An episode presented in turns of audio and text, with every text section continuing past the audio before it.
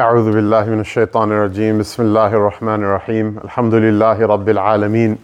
وصلى الله تبارك وتعالى وسلم على سيدنا محمد سيدنا وسندنا وحبيبنا وشفيعنا ومولانا صلى الله عليه وعلى آله وأصحابه وأزواجه وذرياته وأهل بيته ومن تبعهم بإحسان إلى يوم الدين وبعد. Alhamdulillah. In this country, my preferred method of dealing with Jumu'ah is that the talk be in English first, and then afterward the khutbah be read in Arabic. There are a number of reasons for this. Perhaps there's another way of doing it. I'm not here to litigate fiqh issues in front of people. But one of the objections people come to me when I do this with is that you people prattle the khutbah in Arabic and you don't understand what you're saying. And I say, this is an interesting objection. And I accept the possibility that somebody might be prattling the khutbah in Arabic and not understanding what they're saying. But that's not what I do. I actually think the khutbah in Arabic is very poignant. And someone might say, well, you say the same thing every week again and again. And I say that if you say the same thing again and again every week and it's good, it stays good every week again and again. And there's some benefit in it. And there's a reason actually that certain ayat are repeated by the ummah of the Prophet. To say that it's a sunnah to repeat particular ayat in the khutbah in the sense that the Prophet ﷺ had at some point read those ayat is true, but to say that he read them every week again and again, the same ayat, may not be true. But this is also a mercy for all of us that the Rasul ﷺ left these sunan. We hold fast to any of them. And it might be the sabab, the reason for our najat, our salvation on the day of judgment.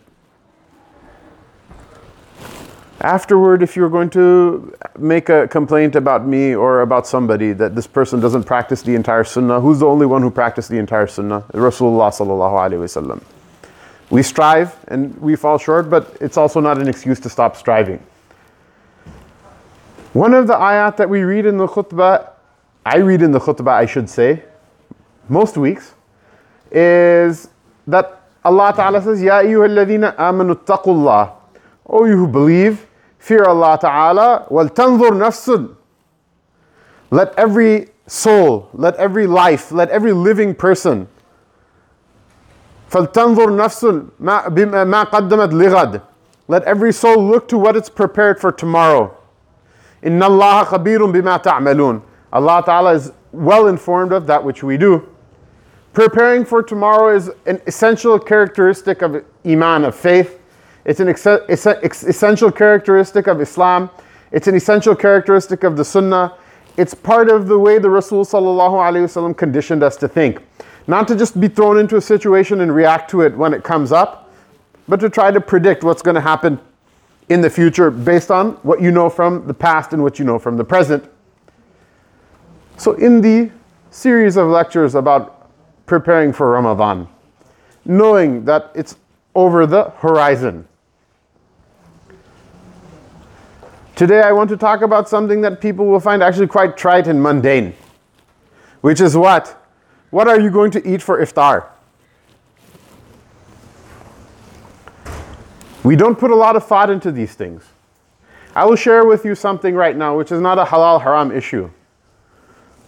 Rather, it's a planning issue, which is what? I personally, when people invite me to iftar parties, nowadays they even have suhoor parties. Wow, mashallah, right? I personally, when I'm invited to an iftar party, I very politely and lovingly decline. I say, inshallah, when Eid comes, we'll enjoy ourselves, we'll have a good time. Why?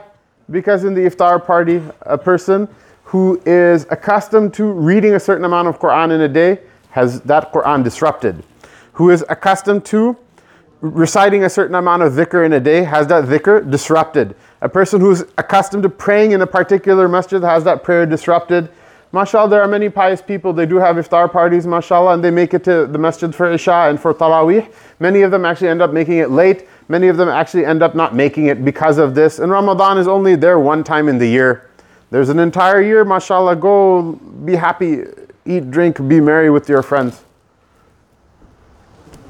This is not a, this is not a, uh, a shari'i hukum I'm sharing with you that it's haram to go and eat at an iftar party. If you still feel like doing it, by all means, go right ahead.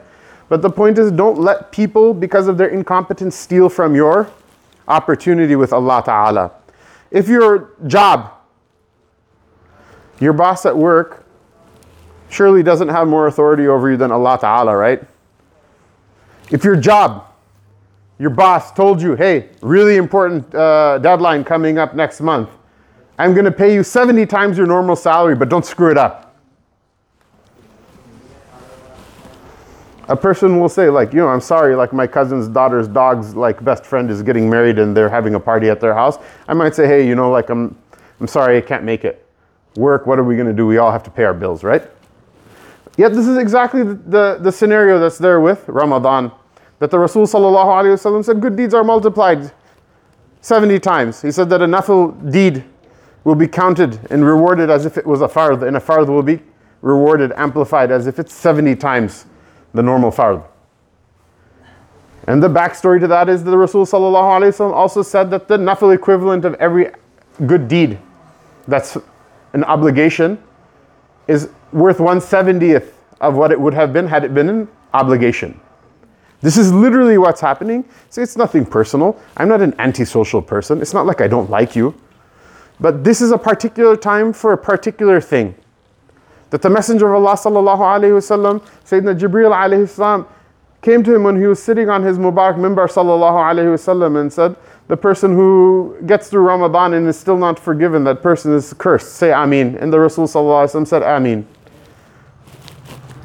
In front of all of the companions radiallahu ta'ala anhum, and they didn't see Sayyidina Jibreel alayhi salam, so they had to ask him, what, what did you say Ameen to? He said Ameen to three things. The hadith, we can talk about it later. The point is, is what? This is an opportunity. Don't let time wasters blow it. The world is filled with time wasters. The world is filled with time wasters and they love company. And I'm not saying go up to somebody and say, You're a time waster. That's bad akhlaq. But the sunnah is to treat people well, to give them good advice when they ask for it, to be there to render assistance when they need it, to think well of them. But at the same time, it doesn't mean that if somebody is, you know, there to, you know, every, like the last time you met the guy, he burned your car. And then this, the time before that, you met him, he stole your wallet. And the time before that, he, you met him, he punched you in the face. Right? The fourth time around, you should know better.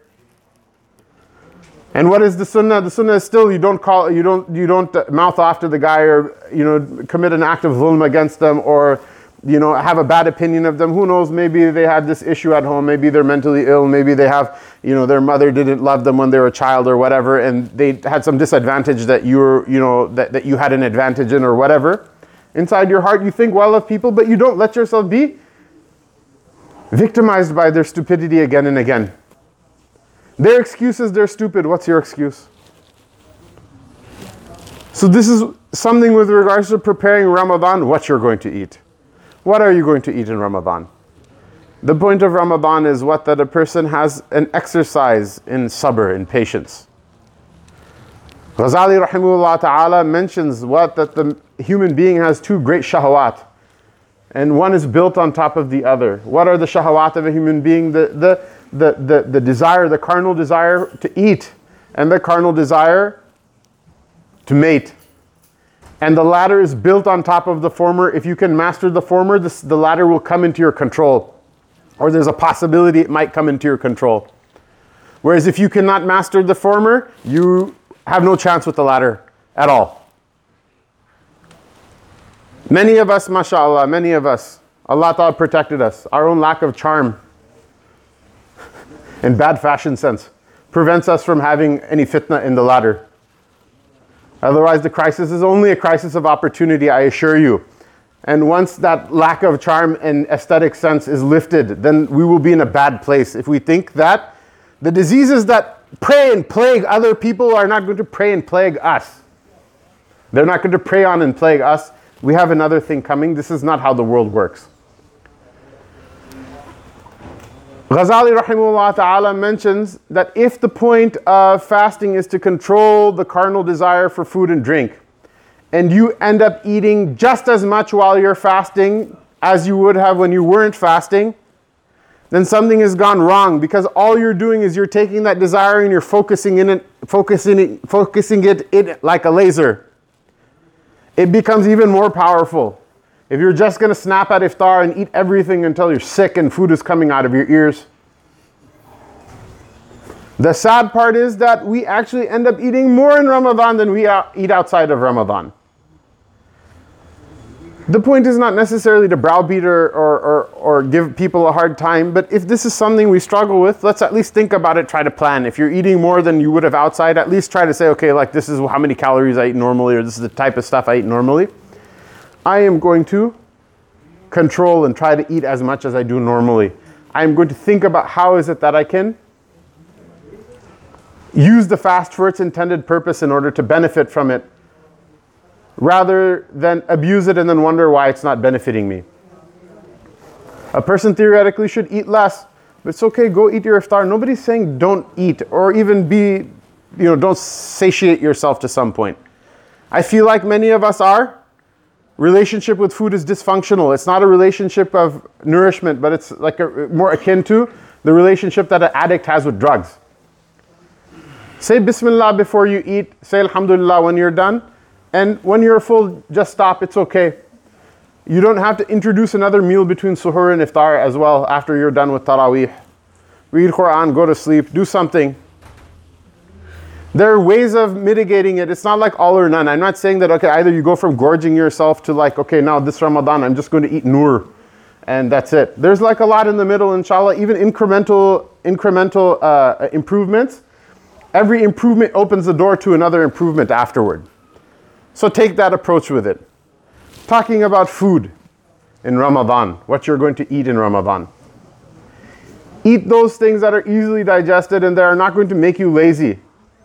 If you know eating more dessert, eating more sugar, eating more cake, even more, eating more carbs is going to make you tired and fall asleep during Taraweeh, eat less of it. Eat something else. There are all sorts of like other things. There are many things that a person enjoys eating that may be better for you. If you don't particularly digest something well, instead of belching in the masjid while Taraweeh is happening and being a unique fitna to the iman of the person standing next to you.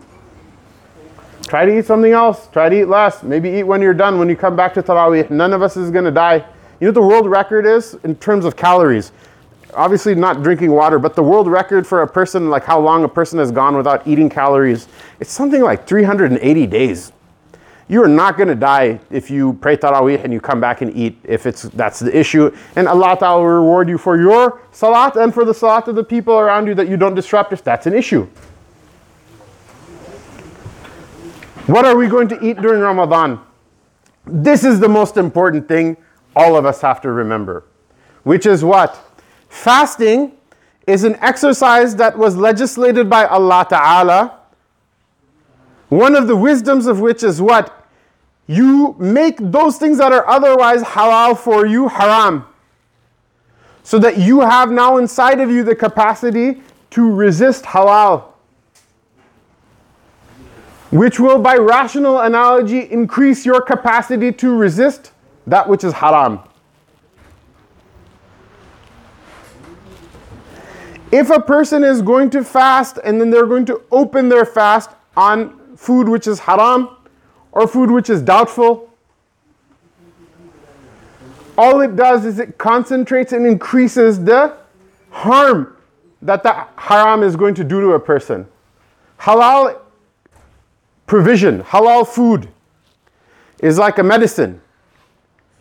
It will treat your sickness, it will cure you of your illness only when administered at the proper dose. If you take, you have a headache and you take an entire Costco bottle of Tylenol and down it all at once, you will die. You will kill yourself. If the recommended dosage is two pills and you take 20, You may not die. You might, I don't know. You may not die, however, but it's going to screw you up. It's going to mess you up. It's going to give you other problems. Halal rizq, halal provision, halal food is like medicine. It will be beneficial to you if administered at the proper dosage. As for haram, it is poison. All of it will harm you. A great amount will harm you, a small amount will harm you. And those things that are doubtful, it's like rolling the dice. Someone says there's only one out of a hundred chances that this thing might actually be haram, according to my calculation. What does that mean? It's harming you one out of a hundred times. You're going to eat more than a hundred times in your life. Leave the things that are doubtful. Leave them. In Ramadan, especially leave them. Why? Because you don't want to what? Concentrate and focus that poison and its deleterious effect on you. I'm not going to stand here. I, I'm not going to stand here and tell you this is haram, this is halal. Usually don't want to, and I try not to talk about those fiqh issues that are a difference of opinion, whether that difference of opinion is real or perceived. Because this is not the forum for that. You should go and learn the fiqh of these things by the people who are knowledgeable about them. However, I'm telling you just the concept that if you don't plan what you're going to eat in Ramadan beforehand, you may end up harming yourself more. You come into the Ramadan expecting some kind of benefit, you may actually end up harming yourself more. On the flip side, if you plan what you're going to eat, you might find this Ramadan is actually much better. It's much better than the Ramadan you've had in the past. So be very careful and very scrupulous about what you eat. Fun, interesting discussions we have about what's halal and what's haram. People say, Maulana Saab, why do you guys only talk about this again and again? Is this the only thing you guys know? They say the non Muslim civilizations have made it to the moon and you guys are still talking about halal and haram. Okay, they made it to the moon. We're talking about halal and haram. What's your achievement? The point is, is what? The point is, is what? Even from a materialistic point of view, completely materialistic point of view, being strict about what you eat in terms of halal and haram is a complete no brainer. Tell me something. Is Islam supposed to be something you do as a hobby on like Friday afternoons? Or is it a complete way of life? Is it something that you only pra- practice as an individual? Or is it something that we have to practice as a community? Is it something that is only restricted to ritual practices and then when we go out into the streets you can act like a, a, a monkey if you want to? But I'm a good Muslim because I prayed five times a day. Of course, it's a complete way of life. Allah Ta'ala gave us. And we're not supposed to think about it because you know everything we do, we do for the sake of Allah Ta'ala. The greatest reward and the greatest return and the vision that we have of why this is benefiting us primarily is what? Focused on the day of judgment. But it's far away for some people. Some of us have some sort of spiritual uh, attention deficit. So let's talk about this world. Allah Ta'ala gave us such a robust economic system, a business, that there are no more butchers anywhere in America anymore. There are only three types of people who go to a butcher. One is people who are extremely rich and they have some sort of high-end meat that they that they require, require procure specialty, something that's unaffordable. The second is what foreigners that eat things that are not industrially uh, processed. And the third is what people who fear Allah Ta'ala halal. Everybody else has to go to these huge multi million, multi billion dollar shops in order to buy their food. And what's happened with food in this country? The meat is a complete nightmare and it's a disaster, and the non meat is a complete nightmare and it's a disaster. This country is the country where they used to tell us that smoking cigarettes is good for you and milk is poison. Eggs are going to kill you. Everything natural, everything that's good and pure, put it to the side. Here's some high fructose corn sh- syrup. Here's some sugar. Has look, it's fat free. Have some sugar. Even the scientists themselves will tell you, okay, yeah, you know, we had to take that with a grain of salt. Tell me something. Has something changed in the way the society works? What drives all of that propaganda? It's all a love for money and it's all greed. Now someone says, no, no, no, Sheikh, no, no, no, we don't do that anymore. Now I'm having my organic double, triple skinny latte, oat milk, whatever. Tell me something. What made them say the things that they said in the past? Was it some sort of data, scientific data? Absolutely not. Was it some sort of misunderstanding? Absolutely not. It was all fraud driven by greed. You tell me in, the, in this country, especially those of you who've been around for a while, have people become less greedy or more greedy since then? Have people become less God fearing or more God fearing since then? They may not have been Muslims, but they used to at least go to church. do they care more about their fellow man or do they care less? Do they care more about their families or less? Those people who used to lie and cheat in the 70s, at least they would come home and they had like a wife and kids.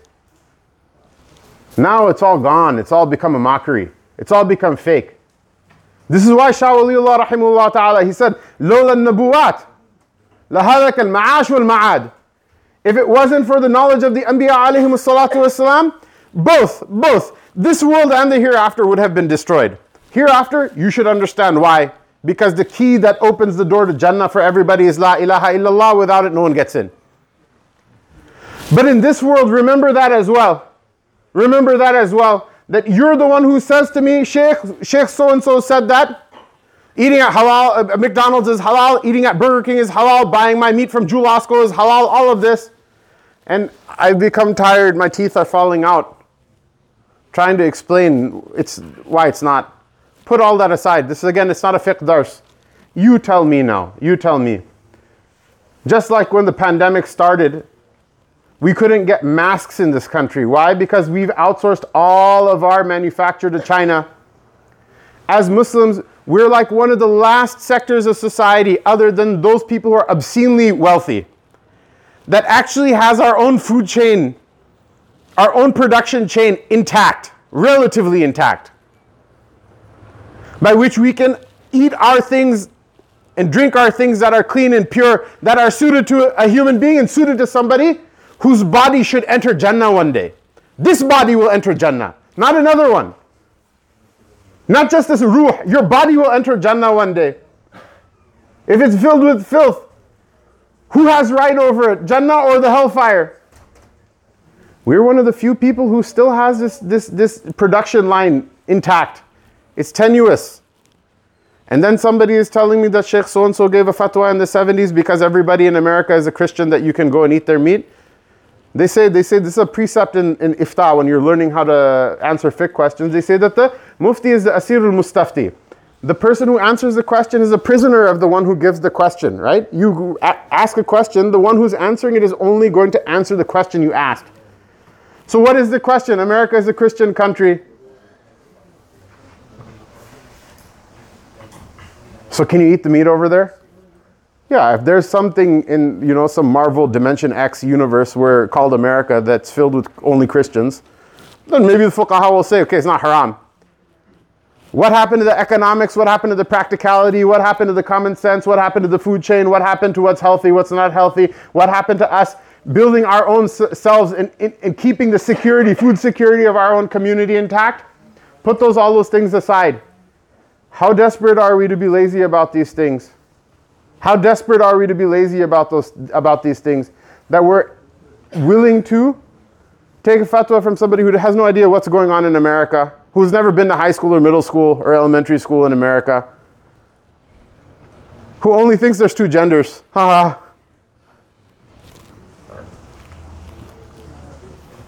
Just so we can avoid paying like 15 cents more per pound for like chicken or beef or whatever, double, triple, this is so expensive. It's because you guys don't buy it. If you guys bought it, I swear to God, everybody, every kafir himself will scramble and fight with another kafir in order to provide it to you cheaper because it's a viable business. Why is it that we didn't have masks in this country at the beginning of pandemic? Why? Because somebody in a suit got like a hundred thousand dollar bonus to know that we can save like half a cent on like an entire carton of uh, of of, uh, uh, of masks by outsourcing its production to somewhere else. And then when we need it, it's not there anymore. This Ramadan, bite the bullet, okay? Instead of instead of buying a new chandelier for the masjid, instead of you know doing some other super pious like double, triple, gold star, umrah or whatever, This is going to be your nafaqah on you and your family, who are the most deserving of your sadaqah, which is what? Buy something, you know it's halal, yawm al-qiyamah, you're not going to have to explain and say, but this, that, and the other thing. May Allah subhanahu wa ta'ala accept. وصلى الله تعالى على رسوله سيدنا محمد وعلى آله وصحبه أجمعين